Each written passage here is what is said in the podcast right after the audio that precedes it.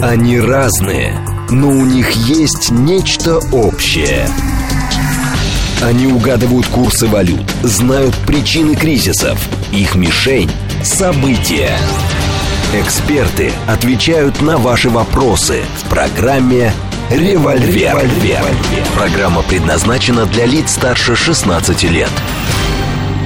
10:05, столица, радиостанция «Говорит Москва». У микрофона Евгений Волгина. Всем доброе утро. Программа «Револьвер». Константин Симонов к нам пришел, гендиректор Фонда национальной энергетической безопасности и проректор Финансового университета. Доброе утро, Константин. Здравствуйте, Евгений. Наши координаты... И радиослушатели тоже, здравствуйте. Да, наши координаты 7373948, телефон, смски +7 925 888 8948. Телеграм для ваших сообщений «Говорит МСК-бот». Смотреть можно в YouTube-канале «Говорит Москва». Стрим там начался, поэтому, пожалуйста, подключайтесь. Но про нефтянку давайте начнем, потому что предполагают многие аналитики, что рынок вот-вот уже сейчас начнет трясти, хотя, в принципе, трясет не очень сильно, из-за того, что происходит сейчас между Палестиной и, соответственно, Израилем. Вот ваш прогноз каков? Ну, нас всех начнет трясти, но вот интересно, что действительно уже все эти события более 2 недель развиваются, и говорится, что буквально завтра начнется наземная операция. Она будет очень масштабная и беспрецедентная, и Ближний Восток, и мир в целом никогда прежними не будут. И, в общем-то, с одной стороны, вроде бы все это звучит довольно убедительно, с другой стороны, если мы как раз посмотрим на нефтяные цены как некий индекс восприятия нефтяными спекулянтами действительности, мы увидим, что нефтяные спекулянты в начало большой войны на Ближнем Востоке не верят. Вот. И мы видим, как вели себя цены на протяжении этих 2 недель. С одной стороны, на самом деле, произошло достаточно, в общем-то, значимое для нас событие, и если рассуждать в стиле реалполитик, тут довольно выгодное. На самом деле, я напомню, что до начала, собственно, вот этой новой фазы обострения 7 октября нефтяные цены начали снижение. То есть мы сентябрь закрыли с очень хорошими ценами, а потом началось падение более чем на 10%, и, в общем-то, была определенная нервозность. И даже в начале октября собирался мониторинговый комитет ОПЕК+, и уже ходили там слухи, что, может, уже в повестке опять будет включаться вопрос о сокращении добычи, потому что надо было как-то реагировать. И вот после событий 7 октября тренд развернулся. Но... Видим ли мы какие-то астрономические цены? Нет, ничего не происходит. Нет. То есть цены вернулись к уровню как раз сентября. Да, там Brent подходил... Ну, Brent, на самом деле, еще говорит, что когда он начал падать, он уже подошел там к $84.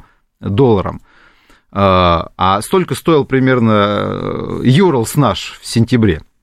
И для нас, конечно, это было тревожно, потому что дисконты сохранились, Urals ФОП к Brent, но, тем не менее, они остаются. На уровне, они действительно резко сократились, но сейчас порядка уже 10 там, с небольшим долларов, если мы смотрим Urals ФОП по Минфину и Dated Brent. А после 7 октября все-таки определенный рост цен был, но вот мы видим сейчас Brent находится на уровне чуть больше $90. Ну, было там 93. Там, вчера опять, кстати, было сокращение фьючерсов на декабрь стоимости. То есть, получается, что медвежий тренд развернули немножко, цены вернулись на уровень сентября, но спекулянты не верят в войну. То есть, была такая естественная реакция на события в основном нефтедобывающем регионе мира, но спекулянты в большую войну не верят. Я, кстати, тоже в этом сомневаюсь. Вот если вы спросите меня, мое мнение о механике этого конфликта, она, если так коротко говорить, предельно простая. На мой взгляд, господин Нетаньяху, понимая, что он скоро станет политическим трупом, решил воспользоваться общей ситуацией, когда много чего можно, когда большие товарищи решают серьезные геополитические задачи, и решил из политического трупа превратиться в героя нации. Соответственно, что ему нужно было? Ему нужен был кровавый повод. Он его получил. В моем понимании здесь и кроется ответ на вопрос, который задают. Почему спецслужбы Израиля просмотрели то, что произошло 7 октября? Ну, может быть, им и нужно было просмотреть для того, чтобы возник вот этот действительно адский кровавый повод, для того, чтобы нация сплотилась и сделала запрос Нетаньяху: будь нашим национальным лидером, реши эту проблему. Но дальше возникло, в моем понимании, две проблемы. Во-первых, большой вопрос, потому что мне кажется, что Нетаньяху начало октября был уверен, что он легко там зачистку проведет и все проблемы решат военным способом. Настолько это будет легко, первый вопрос. Но самый главный вопрос не в этом. Мне кажется, что самый главный вопрос в позиции Соединенных Штатов, потому что Соединенным Штатам сейчас никакая война большая на Ближнем Востоке просто не нужна. И я думаю, что именно Соединенные Штаты сейчас и удерживают Нетаньяху от начала наземной операции. Именно поэтому Блинкен летает как на работу в Израиль и активно объясняет Нетаньяху, что не об этом его просили, и вообще он слишком много на себя берет. Но Нетаньяху, я думаю, что тоже говорит, что у меня есть национальный запрос, теперь уже мы не можем. То есть понятно, что они не могут теперь ничего не провести там. Вопрос в масштабах этой наземной операции. Но то есть, если мы говорим вот про этот сценарий, который вроде бы там легко читается, там, включение Хизбаллы, если включается Хизбалла, через какое-то время, как прокси Ирана, мы понимаем, что включается Иран, и там все это дело закрутилось, завертелось, и мы получили действительно очень серьезный конфликт. Соединенным Штатам вот такой сценарий не нужен совершенно. Почему? Объяснение предельно простое. Если вот такая будет война, то мы действительно увидим цены, я думаю, даже там видел прогнозы западные, там, кто там, 130, 140, я думаю, что это прогнозам не поддается. То есть тут будет абсолютный шок, если действительно дойдет дело до там, перекрытия Ормузского пролива, то мы увидим цены абсолютно беспрецедентные. И там 73-й год, о котором вспоминают, видим, по, не знаю, по грустной иронии или там какой-то был в этом исторический смысл, в общем-то, ровно прошло 50 лет, и снова, как в 73-м году, начались эти кровавые драматические события на Ближнем Востоке. Так вот, собственно, если мы увидим цену даже в $120-150, цены на топливо на американском рынке абсолютно волатильны к мировым ценам. Значит, соответственно, мы увидим цену на заправке там, в $6-7-8 за галлон, которая делает шансы Байдена, коллективного Байдена на переизбрание равными нулю. При таких ценах никак он не переизберется. Да, вот сейчас видно по речи Байдена, что он не то что придумал, он, в общем-то, использует старую добрую американскую конструкцию идеологическую. Есть храм света на холме, а есть силы тьмы, которые бросили такой экзистенциальный вызов. Есть ось зла, а есть ось добра. И когда американцы, особенно представляющие республиканскую партию, задают вопрос, зачем вы наши деньги тратите на Украину, а сейчас еще и на Израиль, демократическая партия пытается объяснить, что ось зла бросила вызов оси добра, и под угрозой наши ценности, а на это деньги не жалко, никакие. Поэтому если мы допустим обрушение наших ценностей, то уже никакой экономики не будет.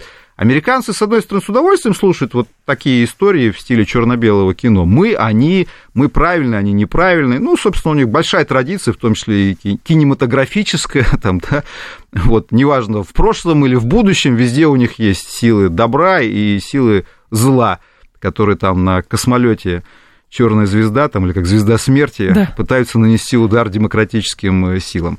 Но когда это хорошо под пиво слушать, когда у тебя по курице в каждой кастрюле экономика растет, вот эти веселые истории про угрозу демократии. А когда у тебя цена на заправку, на заправке $6-7-8 за галлон, то эти истории, они не прокатывают в Соединенных Штатах. Поэтому и все это, на самом деле, технологи демпартии прекрасно понимают. Поэтому вот допустить точно могу сказать, что да, сейчас, вот в моменте, когда до выборов год, допустить войны на Ближнем Востоке действующая администрация Соединенных Штатов не может вот совершенно. И я думаю, что это будет самый важный фактор. Так, собственно, возвращаясь к нефтяным спекулянтам, поскольку нефтяные спекулянты люди серьезные и управляющие десятками, сотнями миллиардов долларов, а то и триллионами, вот, они все-таки люди информированные. Я думаю, что они эти сигналы считывают на раз. Именно поэтому мы можем зафиксировать четко, что спекулянты не верят в большую войну, и я думаю, что они считывают как раз политические сигналы из Белого дома и понимают, что как бы коллективный Байден сделает все, чтобы Нетаньяху от большой войны оттащить. Насколько контролируемая сейчас ситуация? Хорошо, если у Штатов есть такой сценарий, но мы не забываем про другие страны Ближнего Востока, которые хотят реванша в отношении Израиля. И, соответственно, понятно, что сейчас все это ограничивается просто демонстрациями многотысячными активистов, которые говорят, там, давайте сбросим Израиль в море. Но даже тот же самый Египет или Иордания отказываются весь поток беженцев принимать. Это тоже говорит о сложности как бы взаимоотношений между странами. Но мы можем быть уверены, что и вот с этой стороны конфликт не разовьется? Я с вами здесь согласен абсолютно. Почему? Потому что, когда вы запускаете хаос как некий элемент, как вам кажется, управления, управляемый хаос, то чем больше становится этого хаоса, тем больше и вот такого рода рисков, что все эти гениальные планировщики могут каких-то нюансов не учесть, и в этом плане действительно пожар выйдет из-под контроля. Я соглашусь, безусловно. Очевидно, что риски такого рода развития событий, безусловно, существуют, потому что, в общем-то, все действительно настолько на тоненького, что ситуация может выйти из-под контроля, а дальше уже действительно надо будет реагировать. То есть в этом же есть главная проблема политики, что, допустим, кто-то что-то делает, и ты обязан уже прореагировать, хотя ты понимаешь, что за этим может последовать чудовищная цепочка действий, но ты уже не можешь ничего не сделать. И ты делаешь, хотя понимаешь, что на самом деле это вовлечет тебя в последовательность еще более драматичных и травматичных действий. Поэтому, да, я соглашусь, возможно, здесь как бы финансовые спекулянты переоценивают возможности Соединенных Штатов удержать регион от конфликта, но, тем не менее, мне кажется, что такие возможности существуют, риски они тоже существуют, и тот факт, что Нетаньяху никак все-таки наземную операцию не начнет, и вчера активно писали, что надо еще там паузу выдержать, говорит о том, что все-таки сценарий удержания региона от большой кровавой драмы пока все-таки возможен. Хотя я согласен совершенно, что здесь масса нюансов, которые могут привести к гораздо более драматичным последствиям, нежели я думаю. И здесь есть еще любопытный другой момент, что давление на нефтяной рынок, по крайней мере, как писали накануне, в конце предыдущей недели оказали еще и заявление Пауэлла, главы Федрезерва. И, соответственно, речь идет о чем, что если цены будут расти, то, соответственно, еще инфляция будет расти. А плюс Пауэлл говорил, что, да, есть серьезные геополитические риски для развития вообще мировой экономики, но как будто бы они же собираются ставки, насколько я понимаю, опять повышать свою ключевую ставку. А, соответственно, каким-то образом еще параллельно нужно удерживать нефтяные цены, потому что шок по инфляции тоже может случиться, а им это не надо. Очевидно совершенно, что Соединенные Штаты, ну, правильно сказать, нынешнее руководство Соединенных Штатов, что коллективный Байден панически боится роста цен на мировых рынках. И для нас это просто супераргумент. Супераргумент. Почему? Потому что в нынешних условиях, когда подгорает Ближний Восток, бороться по-настоящему с Россией как с поставщиком очень опасно. Это было видно и по поведению их еще летом. Мы с вами это многократно обсуждали, как аккуратно Соединенные Штаты борются с нарушением потолка. А это нарушение, ну, стало совершенно очевидным. То есть вот у нас статистика Минфина середина октября вышла на прошлой неделе. У нас цена по-прежнему на Urals выше $83. Это на 23 с лишним доллара выше потолка. Но очевидно совершенно, что вся нефть сейчас торгуется выше потолка. Что делают Соединенные Штаты? Они вводят санкции на аж 2 компании, у каждой из которых по аж 1 кораблю. То есть на 2 корабля ввели санкции. Только теневой флот, по оценкам Lloyd's, составляет 500, там почти, ну, там примерно 550 кораблей, под санкции попало 2. Будут каждый корабль будут проверять. Почему теперь это происходит? Почему это? Да потому что они понимают, что сейчас тронешь действительно Россию, и без войны на Ближнем Востоке все повалится. Что делают Соединенные Штаты? Они снимают, точнее, не снимают, прошу прощения, здесь важный момент, действительно технологический. Они приостанавливают на полгода действие санкций в отношении Венесуэлы. Все, теперь можно торговать. Молодцы. Нет, Соединенные Штаты, они в этом плане, конечно, блестящие циники, ничего не скажешь. То есть, когда понадобилась Венесуэла, забыли про то, что там и режим авторитарный, Очень красиво все упаковали. Они сказали, мы не сняли санкции. То есть на вопрос, а что же вы снимаете? Нет, нет, мы не снимаем санкции, мы даем им шанс исправиться. Но это какие-то личные договоренности. Полгода, нет, ну видите, там да. санкции потрясающие приостановлены. Мы даем Мадуро полгода одуматься и провести демократические выборы. Ну вот Мадуро, конечно, сейчас расплачется и начнет выборы готовить. Но американцы, мы должны дать шанс этому человеку. То есть полгода официально теперь можно торговать с Венесуэлой. Понадобилась нефть Венесуэлы сейчас для того, чтобы нормализовать ситуацию на рынке. На полгода приостановили действие санкций. Дальше будут смотреть, соответственно. Я убежден, что если понадобится, как раз будет активная фаза избирательной кампании, еще дадут полгода, например, для того, чтобы последний шанс дать на проведение самых демократических выборов. Скажут, что у нас есть там позитивные новости из Венесуэлы, но вот надо еще не закрыть эту страницу. То есть в этом плане предельный цинизм, но тут, кстати, тоже интересный фактор, насколько быстро Венесуэла сумеет, потому что, опять же, честно говоря, нынешние управленцы Венесуэлы довели нефтяной комплекс страны, конечно, до крайне тяжелого состояния. И тут эксперты еще вспоминают, что Венесуэла вообще-то часть ОПЕК+, и у нее тоже есть определенные квоты и обязательства, да. Просто поскольку они были под санкциями и ничего не добыть не могли, в этом плане особо-то никто на Венесуэлу внимания не обращал. А квоты есть, и часть экспертов говорит, что ну, волноваться нечего, а если что, они попадут под квоты. Я думаю, что там, конечно, посложнее будет, потому что, как Иран, например, когда... Собственно, у него возникла возможность по росту добычи, он попросил ОПЕК+, дать ему особые условия, мотивируя это тем, что он был под санкциями, ему нужны особые отношения. Ему дали. То есть Иран часть ОПЕК+, но он фактически не сдержан никакими самообещаниями и ограничениями в рамках ОПЕК+. Венесуэла, я думаю, тоже может выторговать такие условия, поэтому... Более сильным ограничителем является текущее состояние ПДВСА и в целом нефтедобывающего комплекса Венесуэлы, потому что тут не только санкции, тут еще и качество управления этим комплексом, поэтому я сильно сомневаюсь, что Венесуэла сможет там быстро-быстро раскачаться и какие-то серьезные объемы нефти на рынок добавить. Но Соединенные Штаты этим признают, что они сегодня... своей нефтью, канадской нефтью, норвежской нефтью, бразильской нефтью не способны закрыть рынок даже в текущем состоянии.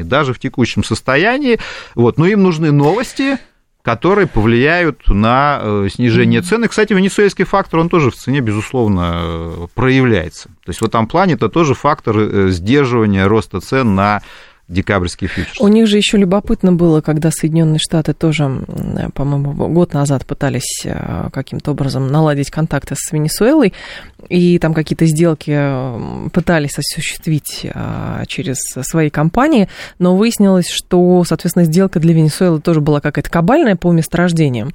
Вот. И, в общем, Мадуро отказался. А в данном случае тоже любопытно, насколько, еще раз, Венесуэла пойдет на эти шаги, потому что, во-первых, ослабление санкций не применяется к компаниям, связанным с Российской Федерацией, а, насколько мы понимаем, связи там довольно тесные. И плюс еще не снято ограничения на новые инвестиции со стороны лиц организаций, находящихся в России, в нефтегазовый сектор Венесуэлы. То есть каким-то образом они настолько ювелирно должны все это провести, что венесуэльцам будет гораздо сложнее, видимо, использовать это ослабление санкционное, чем продолжать действовать под санкциями. Ну, у нас был период такого романтического отношения, я имею в виду Россию и Венесуэлу, там планировались активные инвестиции, были сделаны достаточно большие инвестиции, там компания «Роснефть» активно этим занималась. Потом, собственно, компания «Роснефть» все свои активы в Венесуэле передала государству, российскому, вот, и, в общем-то, там романтизма стало намного меньше. И я всегда... честно скажу, всегда критически относился вот к агрессивным инвестициям российских компаний за рубежом. Почему? Потому что моя позиция здесь предельно проста. Зачем нашим компаниям превращаться в транснациональные гиганты по американо-европейскому образцу? Потому что зачем европейцы стали транснациональными энергетическими компаниями? Понятно, у них свои запасы кончились. Вот. И, кстати, обратите внимание, как шла сланцевая революция в Соединенных Штатах, потому что, собственно, все это сделали средние компании, это не были гиганты, они вообще ее проспали. Гиганты занимались, окучивали другие страны. собственно, в этом была стратегия Соединенных Штатов. У нас есть чего поразрабатывать еще, слава богу, в нашем государстве. У нас есть запасы, у нас есть трудноизвлекаемые запасы. Да, там их разрабатывать гораздо сложнее. Но это вопрос как раз к государству, его отношению с нефтяными компаниями, как стимулировать разработку ТРИЗов, как заставить нефтяные компании инвестировать в свои недра. Но в этом плане здесь я вот убежденный сторонник приоритета, конечно, инвестиций в нашу страну. Вот, нам есть чем позаниматься. И в этом плане меня всегда смущали те же колоссальные инвестиции, которые мы пытались сделать в Венесуэлу. Да, Венесуэла, по некоторым оценкам, вообще обладает крупнейшими запасами нефти на планете. Но давайте у нас, грубо говоря, когда закончится нефть, займемся Венесуэлой. Развейте собственные технологии. Кстати, там тоже трудноизвлекаемая нефть. Это долина реки Ориноко, тяжелейшие проекты. Там нефти много, но это тяжелая, вязкая нефть. У нас, я не скажу, что аналог там, да, та же Баженовская Свита, она не является аналогом венесуэльских проектов, но, тем не менее, ряд технологий вполне потом можно будет применять. Отработайте у себя и продавайте их потом. Вот, не берите пример с европейских компаний, которые пошли там в Африку, в Латинскую Америку, потому что у них своя нефть закончилась. Точнее, берите и в этом пример, но у нас с вами еще, слава богу, нефть не закончилась. А про потолок? Что с потолком? Ну, на самом деле, сейчас, вот, честно говоря, если посмотреть на ситуацию в нашей нефтяной индустрии экспортной, вот в моменте сложилась крайне оптимистичная ситуация, честно скажем. Почему? Потому что у нас довольно высокий уровень экспорта, это фиксируют западные агентства, которые мониторят отгрузки. По началу октября у нас очень хорошие показатели морских поставок. И по ценам, я уже сказал, цены по версии Минфина 83 там, с небольшим долларов по середине, ну, месяц, соответственно, середина сентября, середина октября. Мировое энергетическое агентство в отчете за сентябрь чуть менее называет комфортной для нас цену, но тем не менее даже оно признает. Мировое энергетическое агентство, напомню, представлено, собственно, западными странами, где уж точно информация не комплементарна для нас, ну, я имею в виду с точки зрения посыла идеологического, их мониторинг показывает по сентябрю $81 по российской цене Urals. Это, как вы видите, на 20 с лишним долларов выше потолка, и они показывают абсолютно рекордные для 2023 года сборы денежные по сентябрю 2023 года, то есть они самые высокие. Здесь МЭА сходится и с российским Минфином, действительно, у нас самые высокие сборы август-сентябрь были. То есть в этом плане даже наши оппоненты признают, что в моменте нефтегазовый комплекс приносит стране очень неплохие деньги в долларах, подчеркиваю, они в долларах считают, про рубли я уже и не говорю. То есть кепка не работает? Вот. Нет. Сейчас потолок не работает. Вот. И, опять же, даже, видите, появляются публикации в западной прессе на тему, что ай-яй-яй, ну, то есть они же читают тоже, Мировое энергетическое агентство выпускает отчет. На прошлой неделе выпустили отчет за сентябрь. Они смотрят, открывают, а там Россия получила в 2023 году самые высокие платежи в долларах от нефтегаза, даже начиная там с конца 2022 года, с осени 2022 года. Дальше смотрят там цена выше потолка на $20. Естественно, возникает вопрос, что происходит, как же так?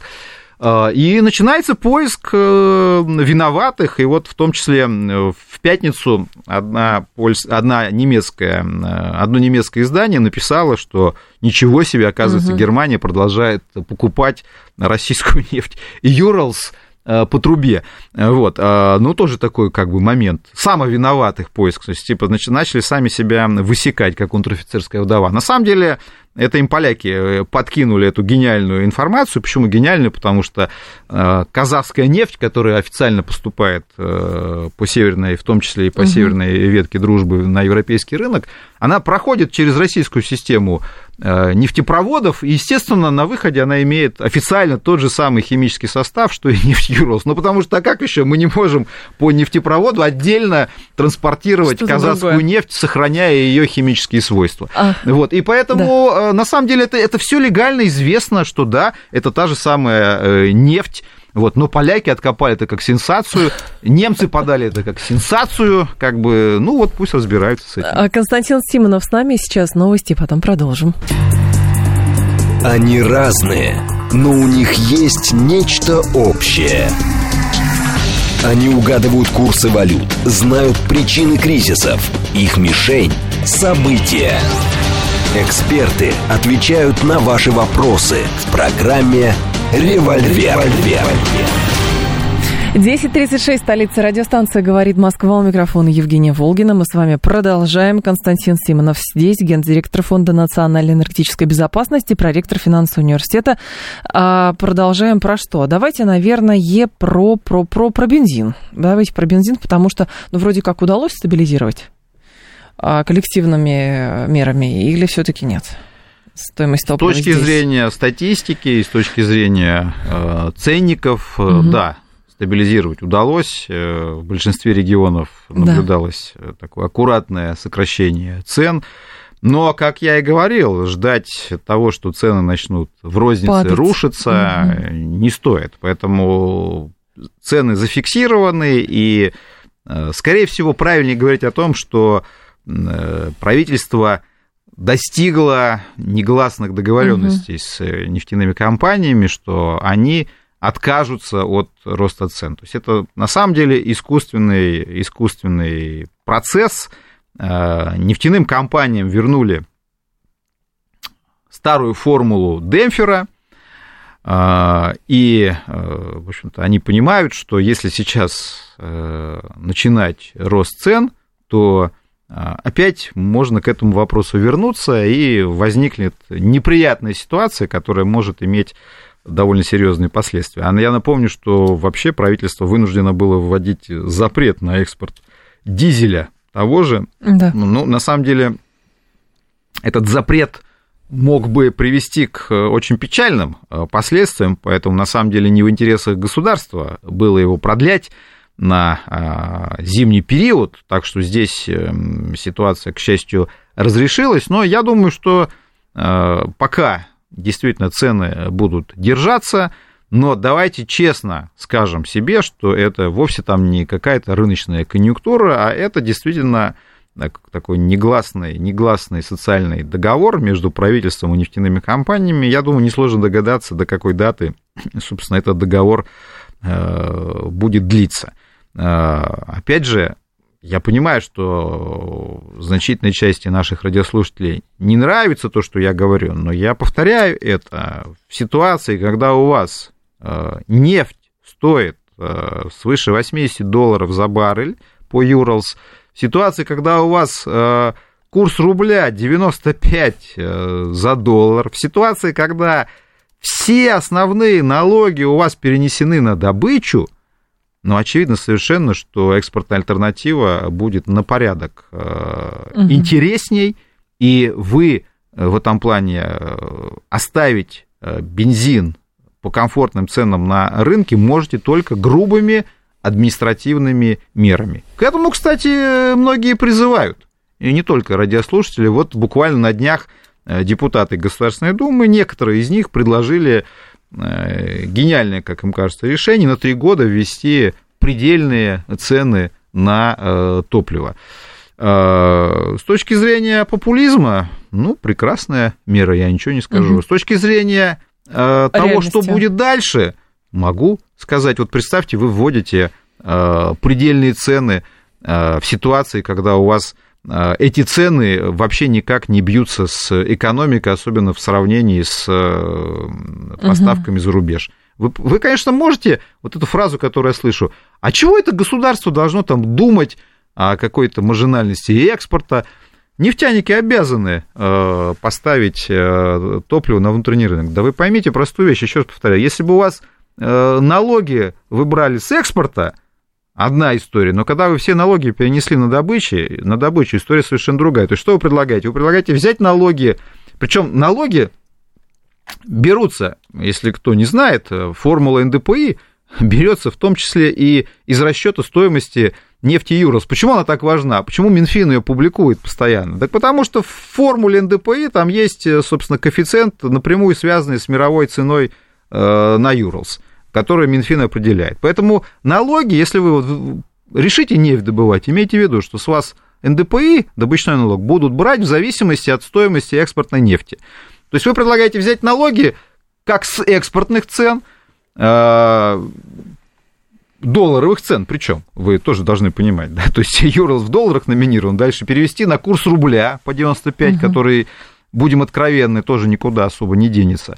А потом сказать, ну все, значит, налоги вы заплатили по таким ценам, но экспортировать мы вам не дадим, пока вы нужный объем топлива по фиксированным нами ценам не поставите на внутренний рынок. Ну, слушайте, ну так не работает. Тогда действительно вы должны по цепочке, ну вы же понимаете, что всеми правдами и неправдами будут стараться экспортировать. Дальше вы опять переходите, запретите экспорт, там, ввести продразверстку, заставить их переработать ниже рентабельности. Ну, тогда вы прямо говорите, что по цепочке вы возвращаетесь там, к сталинским методам управления экономикой, вот, которые до добра, поверьте, не доведут. Вот это иллюзия простых решений, когда я часто слышу эти размышления. Что там долго думать? Да придем предельные цены, да их просто заставим. А некоторые прямо говорят, да отправим там, типа там, матросов с пулеметами на нефтяные заводы и заставим их на внутренний рынок поставить. Ну, отправьте, как бы, через несколько лет у вас экономики просто не останется. Поэтому, если вот такого рода решения будут приниматься, как предлагают депутаты, соответственно, у вас скоро возникнет дефицит топлива на внутреннем рынке,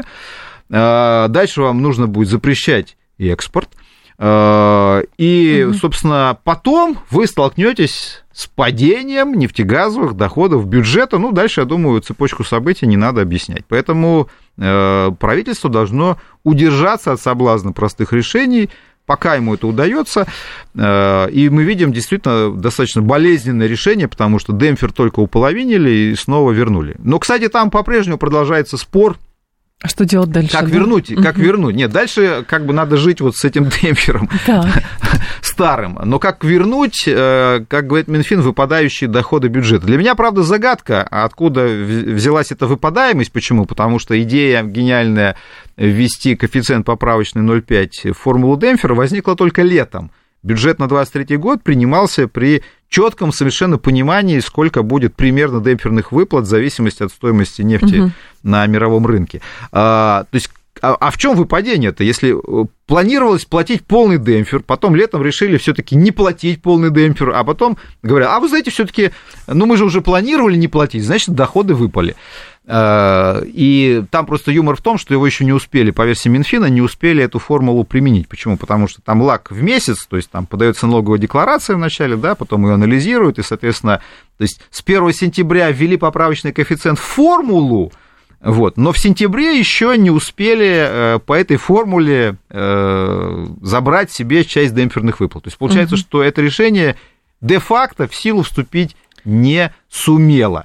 И Минфин говорит, раз не сумела, значит, мы деньги потеряли, и будьте добры, говорят они нефтяникам, ну, в лице Минэнерго как регулятор, будьте добры, сами где-то, значит, деньги нам найдите, вот, и скажите, где вы их найдете. Вот, интересная, кстати, ситуация, потому что Минэнерго пока эти деньги найти не может, так что будем ждать, как оно будет развиваться, поэтому пока, собственно, Россия входит в избирательную кампанию, давайте будем наслаждаться тем, что цены на топливо не растут, вот, но будем честны друг с другом, конечно, во второй половине 2024 года мы увидим их новый рост. Но есть еще одна детективная история. Извините, Евгений, да, просто, да. Опять же, вот просто завершу этот сюжет. Есть страны, где цена на бензин намного ниже. Например, та же Венесуэла, которую мы обсуждали в первой части программы. Можно. Но там проблемы другие. Ситуации, когда 85% стоимости топлива по версии председателя комитета по энергетике Госдумы Павла Завального это акцизы и налоги, ну, конечно, государство может. Вы просто возьмите акцизы, снести, и у вас будет цена другая. Давайте тоже честно это скажем.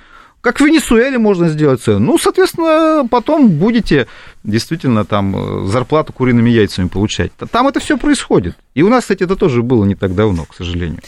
Детективная история, которая разворачивается вокруг газопровода «Балтикконнектор», Теперь новая версия, что эстонско-финский трубопровод могло повредить китайское судно. Это финская газета об этом сообщает. Там буквально следствие ведут знатоки. Но тема следующая, что если вот это феерическое разрушение северных потоков потом быстро-быстро заретушилось, мы не знаем, кто... Ну вот расследование проводится, но вот мы ничего не можем сказать. То здесь версий было великое множество. Все 300 военнослужащих ВМС Эстонии, это на самом деле так, 300 человек ВМС Эстонии служат, соответственно, тоже на охрану направлялись туда, какие-то личные расследования там проводило государство. Но, в общем, смысл в том, что там чуть ли не до 5-й статьи уже натовской договорились, что если выяснят, что это там злобная Россия повредила этот трубопровод. Но почему такой детектив? И что это за трубопровод вообще? Очень интересная история, особенно если учесть масштаб самого этого Балтикконнектора. Да. Это великая газовая труба, на которой держится вся газовая безопасность Европейского Союза. Ну, просто я напомню, что это труба, которая ведет из Финляндии в Эстонию, где прокачиваются просто смешные объемы газа, да. Вот, и которая нужна для того, чтобы Эстонию избавить от страшного российского газа, при том, что сама Финляндия до конца себя от этого страшного газа избавить, в общем-то, не может в полной мере. То есть в этом плане абсолютно смешной газопровод. 77 километров. Который, да, спасибо, да. Действительно, меньше 100 километров. То есть в этом плане абсолютно смешная история. То есть это вот абсолютно участок. Пиаровский проект на тему скандинавской солидарности, что мы, финские парни, не бросим наших балтийских друзей, которые вот могут оказаться один на один с газовым драконом. И, собственно, ничего на самом деле европейской реальной энергобезопасности от этого газопровода ни горячо, ни холодно. Но вы абсолютно правильно говорите, то, что это тут же обросло какими-то вот колоссальными подробностями. Теория заговора. Вылез Столтенберг, который сказал... НАТО с вами, мы не дадим. Если это подтвердится, там чуть ли действительно не все корабли НАТО бросятся в Балтийское море защищать этот газопровод. Начали там действительно выяснять, что вы правильно говорите, что вот эти следствия ведут знатоки, то есть они год ведут расследования на северных потоках, какие-то глупые версии, да и то версии-то в основном в прессе фигурируют про тех же украинских боевых пловцов. Следствие вообще ничего официально не сказало. За год. Ничего! Как это возможно? Вообще, то есть в Европе происходит крупнейший теракт, год, инфраструктурный теракт, год идет следствие, ничего. Здесь действительно все воодушевились и пошло-поехало. Значит, ну, первая версия, конечно, тут, собственно, думать нечего, естественно, потому что все-таки в случае с северными потоками там это российская была труба, и так, ну, сходу тоже было сказано, что, наверное, они, но вот так, чтобы они точно постеснялись. А тут-то труба, страшно сказать, из Финляндии в Эстонию, ну, кто взорвал? Ну, как взорвал? Тоже интересный там сюжет был. Сначала говорили, первые же дни, вот вспомните, там говорили, точно внешнее воздействие. Вот точно внешнего, без этого внешнего воздействия ничего не было. Дальше начались какие-то аккуратные тоже сюжеты, что, возможно, там технические дефекты, возможно, повреждения проходившим кораблем. Вот. И история становилась все более мутной, но при этом энергия действительно европейских медиа, экспертов, политиков, она никуда не девалась. Вот. И Россия уже стала одной из версий, появился действительно китайский корабль, который мог зацепить якорем эту трубу. Вот. Теперь там на полном серьезе обсуждают, какие последствия могут быть в отношениях с Китаем из-за того, что это судно могло быть вовлечено. Следующий этап – это иранцы. Не исключено. Но на самом деле, опять же, мы можем над этим посмеяться, если бы не одно «но», о чем мы с вами, Евгения, говорили вот в первой части программы, когда я говорил про то, что финансовые спекулянты не верят в большую войну на Ближнем Востоке, а вы справедливо указывали на то, что ситуация-то может оказаться таковой, что ряд деталей в общем плане может быть не учтено, и она легко выйдет из-под контроля, и дальше этот пожар уже будет не потушить. Вот тут то же самое, понимаете, когда... Например, руководство Латвии на голубом глазу говорит, а давайте перекроем России судоходство в Балтийском море. Но это же произносится. Да, произносится. Вот что мешает действительно на полном серьезе начинать какие-то действия? Ну, кто контролирует этих ребят? Вот что им придет в голову? Они не понимают, что это казус Белли. перекрытия. Уже я не знаю, что-то они там понимают или нет. Ну, а, собственно, ну, правда, я совершенно уже ничему не удивлюсь, вот что этим бравым людям придет в голову. Потому что можно к этому относиться как к бравадам, а если действительно они там решатся нанести какой-нибудь там... Ну, кто... Опять же, вот мы уверены, что Брюссель или там Вашингтон полностью контролирует уже вот этих людей, что им не придет в голову устроить какую-то веселую акцию, потому что я уже это не воспринимаю просто как какие-то, да, веселые риторические конструкции на тему надувания щек. Я вот совершенно не удивлюсь, если действительно какие-то начнутся уже и действия совершаться. По крайней мере, то есть еще никакого внятного расследования не было. Русские уже превратились в китайцев. Взрыв на судне превратился в то, что нанесено механическое повреждение кораблем. А главное, это уже даже уже заявление, давайте Балтийское море перекроем. Ну, завтра я не удивлюсь, если там Дания про проливы свои вспомнит, а там действительно возникает вероятность перекрытия этих проливов. И что мы с этим должны делать в итоге? Вот нас опять поставят в ситуацию, когда нам придется принимать довольно жесткие меры, ну, и дальше мы тоже понимаем, как этот механизм будет раскручиваться. Конечно, мы можем спросить, ребята, ну вы неужели не понимаете, что вы со спичками играете, и что это уже история про вас? Но такое ощущение, что уже здесь разум окончательно отказывает, и мы уже по наклонной едем. Просто интересно, что два газопровода...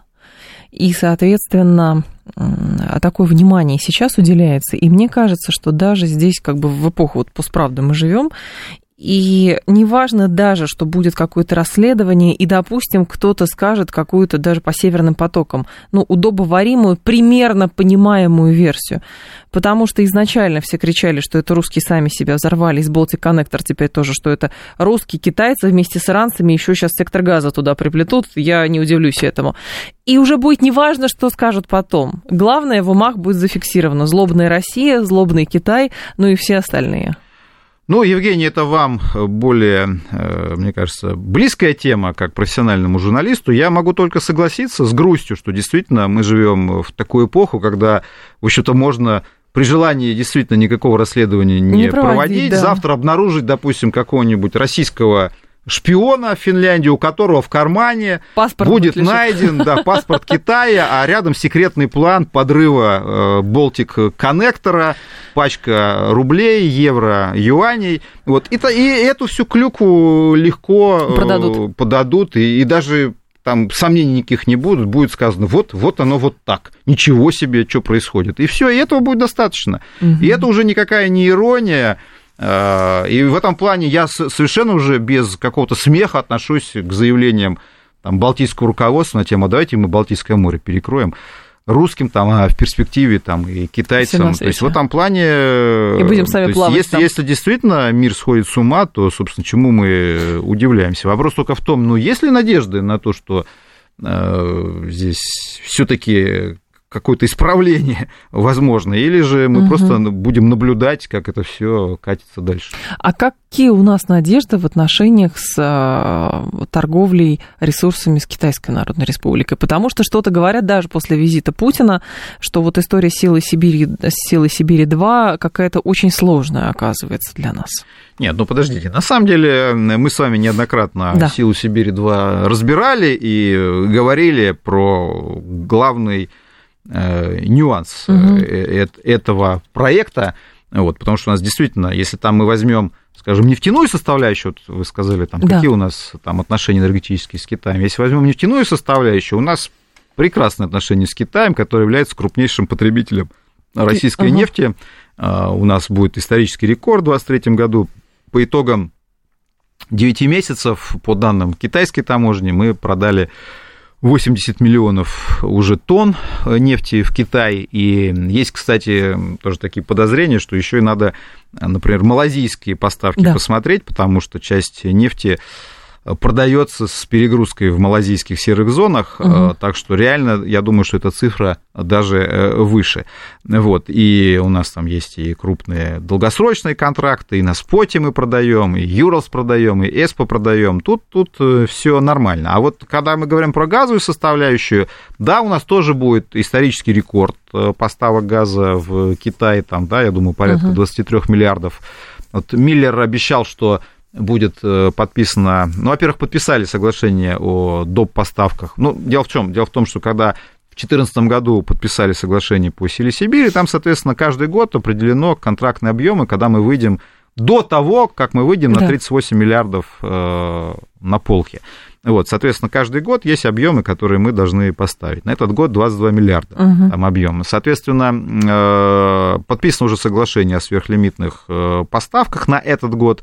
Вот. И также Миллер сказал, что, скорее всего, будет и поставки на пике выше 38 миллиардов. Техническая возможность это позволяет. Это в 2025 году только, в 2025 году. В 2025 году мы должны выйти на 38, и, соответственно, скорее всего, не на 38, там, возможно, на 40, там, может быть, 40 с небольшим. Технически это возможно. Но...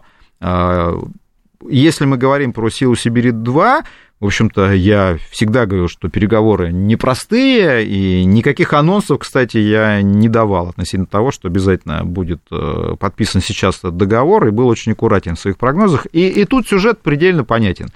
Опять же, давайте тоже честно скажем, Китай смотрит на наше энергетическое сотрудничество, естественно, со стороны своих интересов. В данной ситуации он что видит? Он видит, что... Россия из-за резкого обострения отношений с Европейским Союзом потеряла довольно серьезные объемы экспорта. Ну, по моим оценкам, если по итогам 2023 года, если мы сравним с 2021 годом, у нас в стране будет заперто порядка 120 миллиардов кубометров газа. То есть это тот экспорт, который был в 2021 году, и за 2 года Европа... путем самообрезания, тем не менее, и нас лишило этого объема поставок. Китай понимает, что этот газ деть быстро некуда, в отличие от нефти. Ну, просто это разные товары, тут все очевидно, то есть есть трубные поставки. Да даже и в жиженном виде, как вы понимаете, это сильно отличается от нефти. В таких объемах сложно, Нефть налил в танкер, и повез. Нефть – это жидкость. И конденсат – это жидкость, а газ надо перевести в жидкость, газ – это газ, вот, и в этом плане, естественно, технологически это сделать, перенаправить эти потоки невозможно, вот, и Китай это понимает, поэтому он пытается выбить для себя более выгодные условия. Нужен этот газ Китаю? Да, конечно, Китаю этот газ нужен. На самом деле, да, у Китая есть источники поставок, у него... застроены СПГ-терминалами побережья, у него есть 3 трубы из Центральной Азии, у неё есть ветка из Мьянмы, у Китайской Народной Республики, но на самом деле та же «Сила Сибири», она идет в регион Пекина, туда, куда другие источники газа не дотягиваются, и в целом газификация Китая будет продолжаться, и отказ от угля он будет продолжаться. В этом плане Китаю российский газ нужен. Поэтому тоже возникает вопрос, насколько долго Китай может тянуть эту паузу. Вот сейчас он, конечно, эту паузу затягивает, надеясь, что Россия пойдет на уступки. Я, кстати, как ни парадоксально, вижу плюс в том, что контракт не подписан. Почему? Потому что это означает, что «Газпром» бьется за цену. Потому что при желании можно было подписать на невыгодных нам условиях, если бы для нас вот идея «Фикс» была любой ценой подписать этот контракт. Кстати, по «Силе Сибири-1» много раз эксперты возвращались к теме стоимости, базовой цены. Мы неоднократно проводили расчеты, потому что тоже была вот эта байка, что, напомню, ситуация в чем-то была похожа, был 2014 год, мы вернули Крым, начались санкции, в мае 2014 года подписали контракт. То есть нам тоже нужен был крупный успех на китайском направлении. Мы его тогда получили, но на самом деле цена абсолютно соответствовала рыночным реалиям, то есть в этом плане никаких уступок мы Китаю не сделали. Поэтому, я надеюсь, мы не сделаем и сейчас. Но на контракт, конечно, мы рассчитываем, и, обратите внимание, уже... даются поручения по газификации регионов, которые должны быть газифицированы как раз через направление строительства «Силы Сибири-2». Но уже поручение Путина газифицировать Красноярск, 400-летию города, а это 28-й год. Вот. А, собственно, через Красноярск как раз и планировали протянуть Силу Сибири-2 именно для того, чтобы попутно решить задачи газификации региона. Можно, конечно, построить трубу просто в Красноярск, чтобы газифицировать этот масштабнейший город. Но я думаю, что, конечно, у «Газпрома» расчет на то, что в следующем году и контракт с Китаем новый будет подписан. Константин Симонов был с нами, гендиректор Фонда национальной энергетической безопасности, проректор Финансового университета. Константин, спасибо, ждем снова. Далее у нас информационный выпуск в 2 часа. Я к вам вернусь в 3 часа. У нас сегодня Сергей Лисовский.